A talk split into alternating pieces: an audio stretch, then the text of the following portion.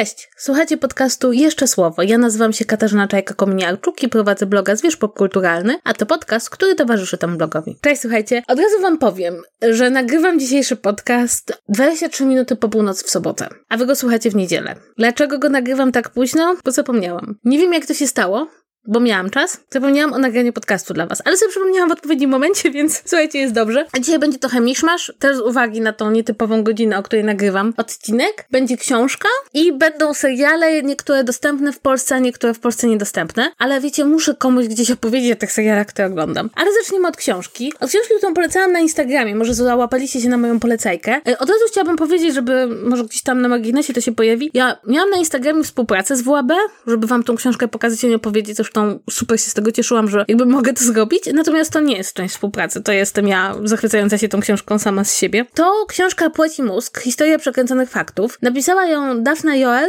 i Luba Wikrzański. Niestety to jest nazwisko, które jest tutaj podane w transliteracji na angielski, w związku z tym jest to słowiańskie nazwisko, które trudno przeczytać, bo w takim zapisie. Ale w każdym razie jest to książka Płeć i Mózg. Ja już widzę, że ona miała premierę 9 lutego, czyli kilka dni temu. I powiem wam, że to jest książka, która mnie absolutnie poruszyła. Bo ona opowiada o badaniach, tutaj neurobiolożki się wypowiadają, o badaniach na temat różnic w budowie i funkcjonowaniu mózgu pomiędzy kobietami i mężczyznami. I wszystkich wnioskach, jakie z tego wyciągamy dla funkcjonowania naszego świata. I one, analizując badania, pokazują kilka rzeczy. Po pierwsze, że sama ta historia badania mózgów kobiecych i męskich jest bardzo mocno zakorzeniona w przekonaniu, że te różnice istnieją. Że ten świat, w którym żyjemy, jest tak mocno oparty o te różnice, jak są zbudowane nasze mózgi, że to usprawiedliwia te wszystkie inne podziały, które zachodzą w społeczeństwie, które zachodzą w naszym życiu codziennym. Kolejna sprawa, którą pokazują, to to, jak często badania są tworzone jednak nie w bańce, czyli nie poza społeczeństwem, ale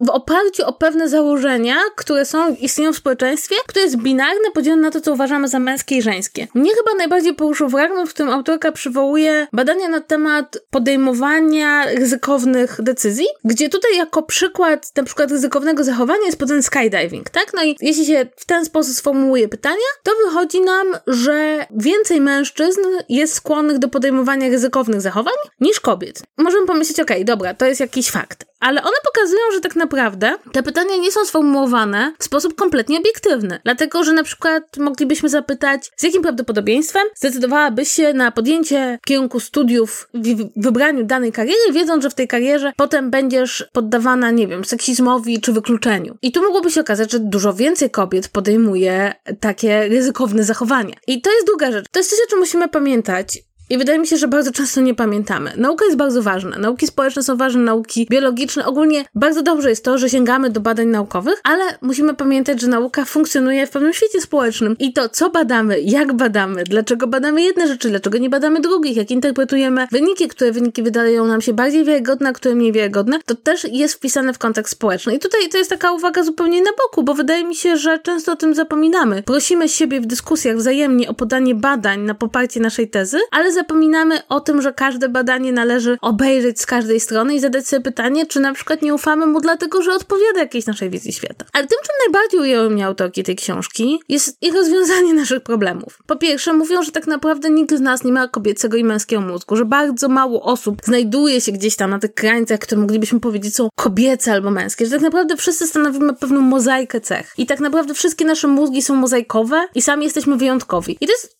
wydaje mi się bardzo piękne podsumowanie, tak? To nie jest podsumowanie, które mówi nie ma różnych cech, tylko mówi tak, są różne cechy, tylko to nie jest powiedziane, że ty jako osoba wychowana jako kobieta, czy ty jako osoba, która się urodziła z płcią biologiczną kobiecą, będziesz miała te cechy i tak samo odnosi to do mężczyzn. I to nie jest jakaś próba wyjaśnienia, że kobiety są lepsze od mężczyzn, albo mężczyźni lepsi od kobiet, tylko raczej, że te nasze założenia, że te podziały są tak wielkie i tak nie dające się przekroczyć, trochę wynikają z naszego postrzegania społeczeństwa, a nie z tego, co mówi nam nauka, bo nauka nam właśnie mówi, że jesteśmy takimi mozaikami. Zresztą wydaje mi się, że ta książka po angielsku ma w tytule nawiązanie do mozaiki. Ja mam taką wersję dla recenzentów, gdzie nie mam tytułu angielskiego, więc nie powiem wam na 100%, ale tak jak googlowałam, to tak mi się wydaje. A druga rzecz, która mnie absolutnie ujęła, bo jest tak niesamowicie zgodna z tym, co ja w ogóle myślę, to że pewną odpowiedzią na nasze problemy i, i rzeczą, którą nam podpowiadają te badania, to to, że właściwie powinniśmy tą binarność jako ten kluczowy wyznacznik porzucić. Powinniśmy iść w kierunku niebinarnego myślenia o świecie. Od razu, jak pomyślicie sobie sekundkę, ale ja się czuję kobietą, ja się czuję mężczyzną,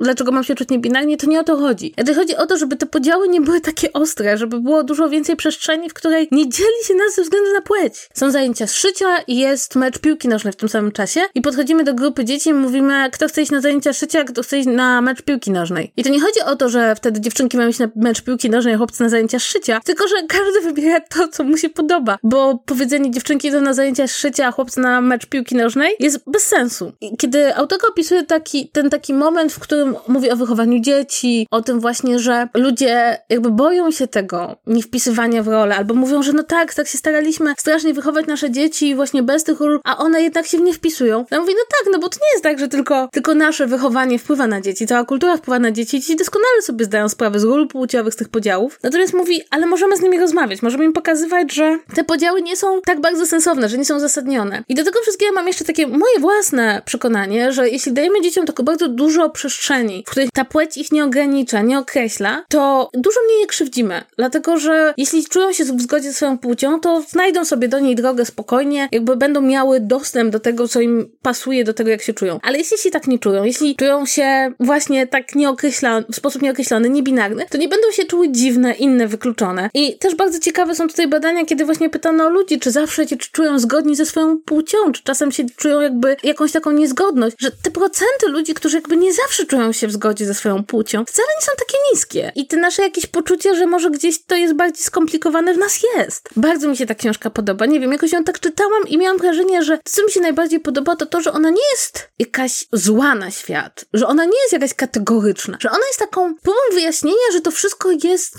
bardziej skomplikowane, ale jednocześnie, że wprowadzenie tego do naszego życia to nie jest coś, czego my nie jesteśmy w stanie zrobić. I myślę też, że bardzo wielu rodziców, nawet sobie nie zdając tego sprawy, już tak wychowuje dzieci, tak? Znaczy, jest trochę rodziców, którzy, nie wiem, którzy jak im córka mówi, chce iść na piłkę nożną, a syn mówi, a ja chcę mieć różową koszulkę, to, to nie mają problemu, tak? Więc to nie jest rzecz, która się nie dzieje. Czy ludzi, którzy na przykład uświadamiają swoim dzieciom, że istnieją stereotypy płci, że one nie mają sensu, bo to mniej więcej do tego się sprowadza. Więc to też nie jest jakaś taka rewolucja, która, nie wiem, sprawia, że, tej płci nie będzie. I powiem szczerze, że na samym końcu jest taki fragment, który mi się tak podoba, tak mi się po prostu, tak mnie ujął, że chcę wam go przeczytać. Dobrze, będę teraz czytać. Uwaga. Czasem także słyszę o innej obawie. Jeśli każdy będzie się ubierał i zachowywał jak chce, to nie będzie można odróżnić kobiety od mężczyzny. Ludzie pytają, skąd będą wiedzieć, z kim chodzić na randki? Sugeruję, żeby spotykali się tylko z tymi, kto, kto im się podoba. Na przykład, jeśli myślisz, że podobają ci się kobiety, to nie ma znaczenia, jak są ubrane. A jeśli spodoba ci się ktoś i odkryje, że ma męskie narządy płciowe, to uznasz, tak mi się wydaje, że twoje pierwotne założenie było błędne. Słuchajcie, to jest tak łagodne i delikatne, a jednocześnie pokazuje, że ej, a może to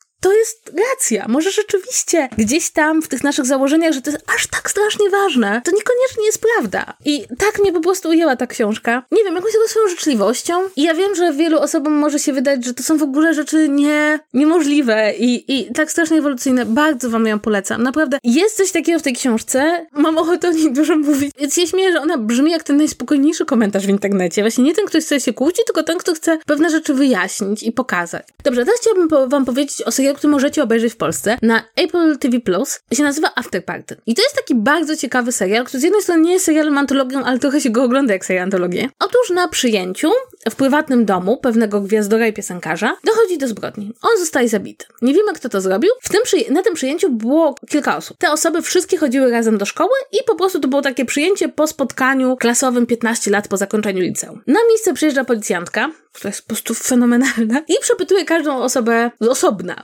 w stylu Herkulesa Poirot. I każda z tych osób opowiada, co się wydarzyło na tej imprezie i co widziało i w ogóle swoją historię. Kwestia polega na tym, że każda z tych historii opowiedzianych przez konkretną osobę jest w innym gatunku filmowym. Każdy opisuje to, ten wieczór wpisując się w schematy innego gatunku. Musicalu, komedii romantycznej, art, filmu arthouse'owego. Słuchajcie, to jest taka zabawa. To jest tak dobra produkcja. To się tak super ogląda. Ja wiem, że to mogło wam gdzieś przepaść, bo tych seriali jest teraz mnóstwo, ale też mało osób w ogóle ma tą cudowną platformę, jaką jest Apple TV Plus. Ale bardzo, bardzo wam polecam, dlatego, że to jest z jednej strony oczywiście taka produkcja, w kto to zrobił, z drugiej oglądamy te same wydarzenia widziane z różnych perspektyw, z trzeciej mamy super zabawę konwencjami i super mamy zabawę właśnie tymi najróżniejszymi gatunkami filmowymi, no bo oczywiście to jest jedna z tych rzeczy. Policjantkę gra Tiffany Haddish, czyli genialna w ogóle komiczka. Ilana Glazer gra Chelsea, czyli jedną z bohaterek, nie wiem czy kojarzycie ją, był taki super serial, który się nazywał, nazywał Broad City. Jakby jeśli go nie widzieliście, to bardzo, bardzo wam polecam. To o dwóch dziewczynach mieszkających w Nowym Jorku. Fenomenalna produkcja komediowa, dziwna, inna, feministyczna, queerowa. Jeden z najlepszych seriali, jaki pojawił się w ostatnich latach, więc ona też tutaj gra. I w ogóle jest bardzo wielu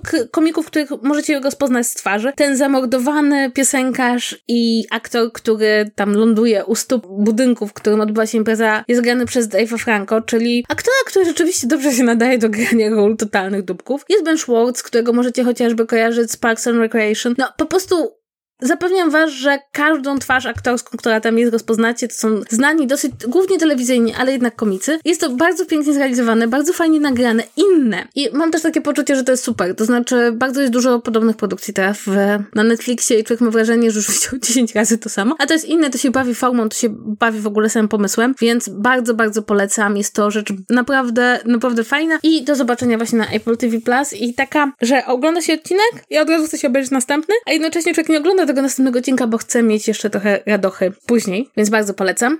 Dobrze, a ostatnia rzecz, o której chciałabym wam powiedzieć, to chciałabym wam tak, trochę informacyjnie, bo nie wiem, czy oglądacie wszystkie produkcje, które nie mają w Polsce dystrybucji, chociaż jedna z nich chyba ma na Comedy Central. Wrócił drugi sezon Call Me Cat. Ja już wam mówiłam o o tym pierwszym sezonie. To jest serial na podstawie Mirandy, czyli brytyjskiego sitcomu, który został przełożony do Stanów Zjednoczonych i pierwszy sezon był krytykowany m.in. za side guy, czyli coś, co robi Miranda w e, swoim serialu, czyli napatrzenie w kierunku widowni. I słuchajcie, oni to widzieli. Jest drugi sezon, który nie ma tych elementów, które sprawiały, że Miranda była charakterystycznym serialem. Jest sitcom, który jest niesamowity bo ja rozumiem, że sitcom nie musi mieć węzła dramatycznego, a ten sitcom nie ma nawet jakby ani dowcipów, ani też jakby problemów, z którymi borykają się bohaterowie, zostają rozwiązani tak szybko, że nawet nie są problemami. Słuchajcie, jest odcinek, w którym jeden z bohaterów widzi, że jego syn ma podmalowany paznokcie. I jest to dla niego problem, w związku z tym kłóci się ze swoją dziewczyną, że jakby jest to dla niego problem, po czym uwaga, rozmawia z jednym z bohaterów, który jest gejem, on mówi, no widzisz, gdyby ludzie nie mieli tak problemu, jak ty masz problem, to moje życie byłoby prostsze. I facet mówi, tak masz rację, przepraszam. I to jest rozwiązanie wątku.